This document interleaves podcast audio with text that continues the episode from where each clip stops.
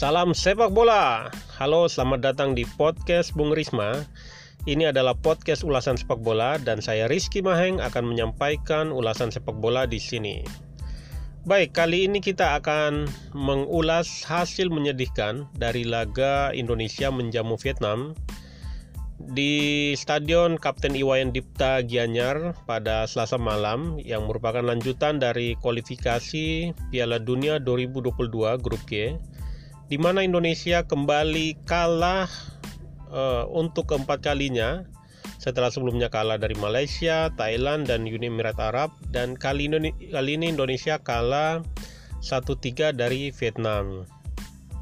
Ini sebenarnya kekalahan yang ya bisa dikatakan menyedihkan. Kenapa dikatakan menyedihkan? Karena sebenarnya dari perspektif statistik pertemuan eh, Indonesia punya modal yang baik eh, menghadapi laga ini.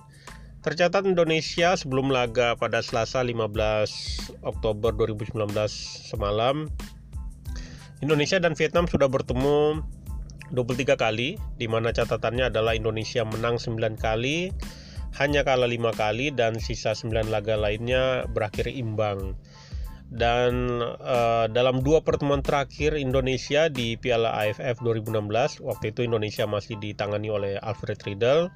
Kemudian pertarungan ini adalah uh, dua leg semifinal di AFF 2016 Indonesia menang uh, eh, 2-0 di kandang sendiri. Kemudian di kandang Vietnam Indonesia uh, menang seri Vietnam 2-2 Uh, jadi secara statistik pertemuan Indonesia melawan Vietnam sebenarnya Indonesia pantas untuk optimis uh, memasuki laga ini. Tambahan lagi uh, Simon McManamy pelatih Indonesia punya rekam jejak yang positif untuk laga ini di mana McManamy pada tahun 2010 pernah membawa tim sekelas Filipina mengalahkan Vietnam di kandang Vietnam dengan skor 2-0. Kemudian uh, karena laga ini juga di, dilaksanakan di Stadion Kapten Iwayan Dipta Gianyar yang yang merupakan kandang Bali United di mana uh, McManamy ketika menangani Bayangkara FC uh, dua kali melakukan lawatan ke kandang Bali United ini dan tidak pernah kalah. Hasilnya sekali menang dan uh, sekali imbang. So dari catatan statistik ini uh, ada optimisme bahwa Indonesia kali ini bisa meraih hasil yang positif uh, dan tentu tentu penggemar sepak bola juga berharap bahwa tiga kekalahan yang sudah di, sudah diderita timnas dari Malaysia, Thailand dan Uni Emirat Arab uh, menjadi pelajaran berharga untuk setidaknya pada laga keempat ini ya nggak malu-maluin lah bisa meraih hasil berupa kemenangan dan yang mungkin yang terburuk adalah hasil seri. Tetapi apa yang kita saksikan pada laga uh, semalam, saya bisa katakan ini adalah laga yang menyedihkan sekali. Secara uh, taktik strategi, McManamy sebenarnya sudah mencoba melakukan berbagai perubahan dari starter awal uh, tim yang melawan Uni Emirat Arab dilakukan perombakan besar-besaran, uh, dilakukan 9 perubahan, hanya Yanto Basna dan Beto Goncalves yang masih bertahan dalam starter awal. Kemudian uh, 9 pemain ke, uh, menjadi muka-muka uh, baru di skuad uh, utama. Ada Emrido, kemudian Putu Gede, Abdul Estaluhu, uh, terus kemudian di lini belakang Indonesia kemasukan tambahan pemain baru hasil naturalisasi pemain Persebaya Otavio Dutra kemudian Bayu Pradana dan Evan Dimas kembali masuk ke lini tengah uh, di uh, lini serang kemudian masuk juga Sadil Ramdhani dan Riko Simanjuntak serta Stefano Lillipali uh, Indonesia bermain dalam formasi 4-2-3-1 dan menurut saya ini sebenarnya pilihan strategi yang tepat uh, di mana Indonesia menduetkan uh, gelandang petarung perebut bola seperti Bayu Pradana dengan seorang kreator serangan seperti Evan Dimas. Uh, ada ke, keinginan dari McManamy untuk menerapkan keseimbangan dalam menyerang dan bertahan di formasi ini. Nah, permasalahannya uh, strategi yang diharapkan oleh McManamy saya melihat ini tidak berjalan dan sebenarnya sebelum laga saya sempat terpikir bahwa uh, saya mengkhawatirkan ada mental yang down dari skuad timnas setelah kalah tiga kali beruntun. Kalah dari Malaysia, kalah dari Thailand, kalah dari Uni Emirat Arab, kemudian uh, Indonesia uh, dalam hal ini timnas senior sedang mendapatkan sorotan tajam, sehingga saya terpikir uh, dan mengkhawatirkan ada problem mental dari skuad timnas yang akan mempengaruhi kinerja mereka di atas lapangan hijau. Dan saya melihat uh, hal itu sepertinya terlihat dari uh, cara bermain dari penggawa timnas di laga melawan Vietnam kemarin.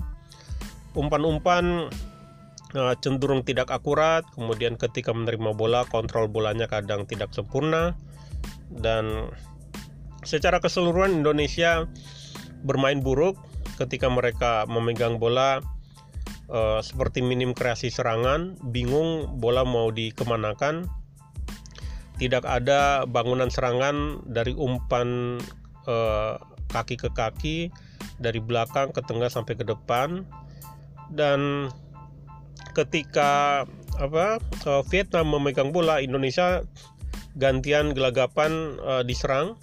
Seperti tidak ada uh, strategi bertahan yang baik. Dan itu terlihat bagaimana pemain-pemain Vietnam begitu mudah mengalirkan bola dari belakang, tengah sampai ke depan. Dan ya bisa dikatakan Indonesia mengalami kebuntuan di sisi sayap, di sisi sayap yang selama ini menjadi andalan dari permainan timnas Indonesia. Uh, di laga ini uh, Rico Simanjuntak dan Sadil Ramdhani yang menghuni posisi sayap tidak tidak mampu maksimal dan saya tidak melihat ada sinergi yang baik uh, kedua sayap ini dengan back sayap yang ada di belakangnya. Kemudian uh, ketika buntu di tengah pun Indonesia juga seperti mati di uh, di sisi tengah mereka. Evan Dimas tidak bisa berkreasi untuk membangun serangan begitu juga Lili Pali dan seorang Bayu Pradana tidak mampu memerankan uh, fungsinya sebagai gelandang petarung uh, untuk merebut bola dan memberikan ruang bagi gelandang-gelandang serang membangun uh, serangan ke lini pertahanan lawan. Dan uh, saya melihat dari dari hasil kebuntuan di sayap dan di tengah ini kemudian lahirlah solusi-solusi uh, praktis yang Eh, kita sudah tahu sama-sama bahwa uh, lebih lebih sering gagal daripada berhasilnya yaitu umpan-umpan jauh.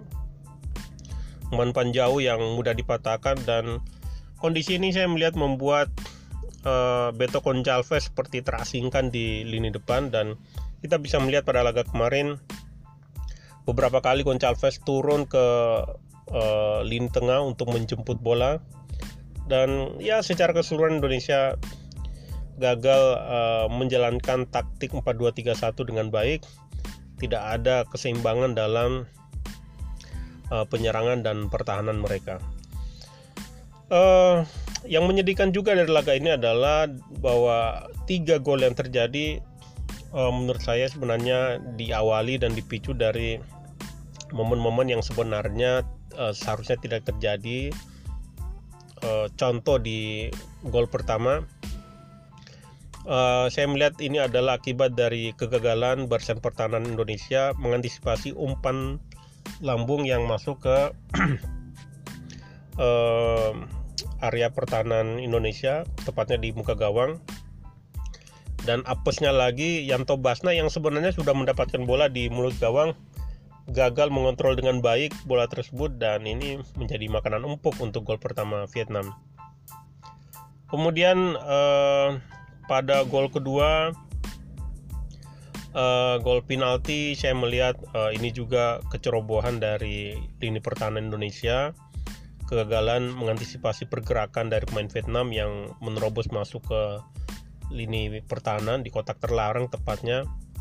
Dan keputusan Yanto Basna untuk melakukan sliding tackle menurut saya juga kurang tepat dan uh, ini kemudian kemudian berbuah penalti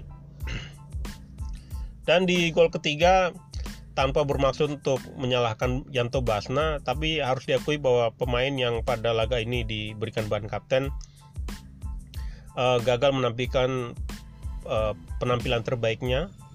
Pada gol ketiga ini Yanto Basna juga uh, menurut saya uh, ikut bertanggung jawab karena gagal mengantisipasi umpan terobosan dari pemain Vietnam yang membuat uh, terjadi situasi satu lawan satu antara uh, pemain Vietnam dengan Emrido dan mudah saja untuk ditaklukkan untuk gol ketiga. Ya, jadi bisa dikatakan ini adalah penampilan yang menyedihkan dan uh, menyakitkan karena ini seperti meneruskan uh, kebobrokan permainan timnas di tiga laga sebelumnya melawan Malaysia, Thailand, dan Uni Emirat Arab. Indonesia sudah kebobolan uh, tiga gol ketika melawan Malaysia, tiga gol ketika melawan Thailand, 5 gol ketika melawan Uni Emirat Arab dan kali ini 3 gol lagi ketika uh, melawan Vietnam dan Indonesia baru mencetak uh, 3 gol. Sangat lemah di penyerangan, uh, kemudian rapuh di pertahanan bisa dikatakan timnas Indonesia saat ini menyedihkan dan mungkin inilah inilah gambaran dari uh, buruknya pembinaan sepak bola di uh, tanah air. Dan uh, saya berharap laga ini menjadi semacam momentum untuk membuka mata bahwa uh, sepak bola kita tidak baik-baik saja. Pembinaan sepak bola usia dini perlu uh, diperhatikan dengan baik. Bayangkan bahwa timnas U19 pada tahun 2013 menjadi juara AFF U19 dengan menaklukkan Vietnam di final. Tetapi eh, pemain-pemain junior kita yang kemudian masuk ke timnas senior kalah oleh lawan yang kurang lebih sama di level senior. Jadi ini patut dipertanyakan bagaimana bisa pemain yang berjaya di level junior ketika bertemu kembali di level senior justru kalah bahkan kalahnya pun seakan-akan tanpa perlawanan. Kemudian dari penataan uh, kompetisi nasional uh, ini juga menurut saya perlu menjadi perhatian. Uh, sudah menjadi uh, rahasia umum bagaimana timnas Indonesia menghadapi laga Uni Emirat Arab dan uh, Vietnam ini sempat muncul polemik terkait de dengan uh, pemanggilan sejumlah pemain uh, untuk masuk ke timnas sementara liganya masih berjalan. Ini sebenarnya aneh ya. Uh, pemain seperti Beto Concalves sebelum berangkat ke Uni Emirat Arab bergabung dengan timnas sempat bermain dulu uh, di kompetisi nasional dan ini sebenarnya konyol sebenarnya. Mungkin Indonesia ini satu-satunya negara yang ketika timnasnya turun di kompetisi internasional uh, liga dalam negerinya masih berputar dan ini seharusnya jadi perhatian untuk uh, mereka yang punya kepentingan uh, untuk membuat kebijakan-kebijakan terkait sepak bola nasional. Oke, itu saja untuk ulasan kali ini. Uh, saya bisa katakan ulasan yang tidak mengenakan, menyedihkan, membahas timnas lagi-lagi kalah. Uh, saya berharap uh, berikutnya kita bisa membahas timnas dalam konteks yang lebih positif. Timnas uh, menang lawan siapa gitu ya. Oke jangan lupa untuk uh, follow podcast Bung Risma. Uh, ikuti juga tulisan-tulisan di pengamatbola.id dan nantikan ulasan-ulasan sepak bola selanjutnya. Salam sepak bola